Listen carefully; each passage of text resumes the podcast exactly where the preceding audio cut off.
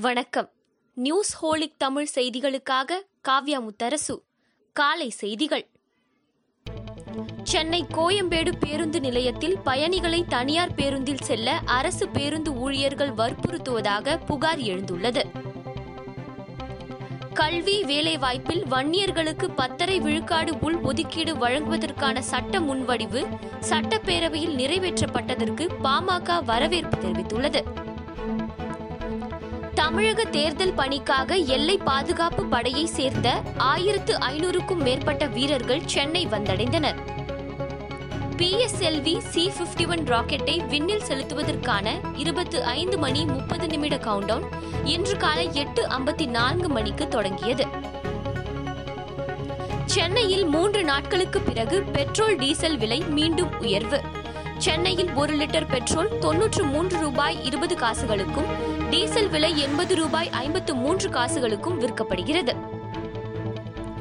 தமிழகத்தில் சட்டமன்ற தேர்தலுக்கான தேதி அறிவிக்கப்பட்டுள்ள நிலையில் திமுகவின் தொகுதி பங்கீட்டு குழுவுடன் அக்கட்சி தலைவர் மு க ஸ்டாலின் இன்று மாலை ஆலோசனை நடத்துகிறார்.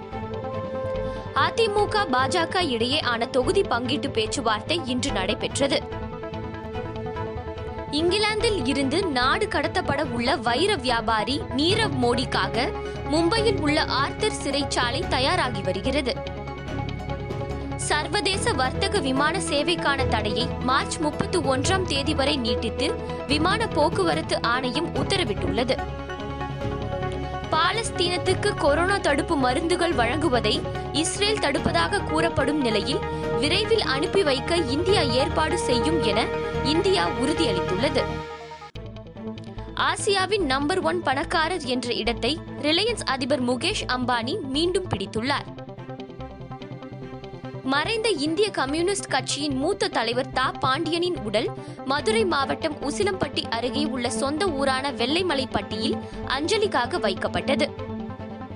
இத்துடன் இந்த செய்தி தொகுப்பு நிறைவடைந்தது. நன்றி வணக்கம்.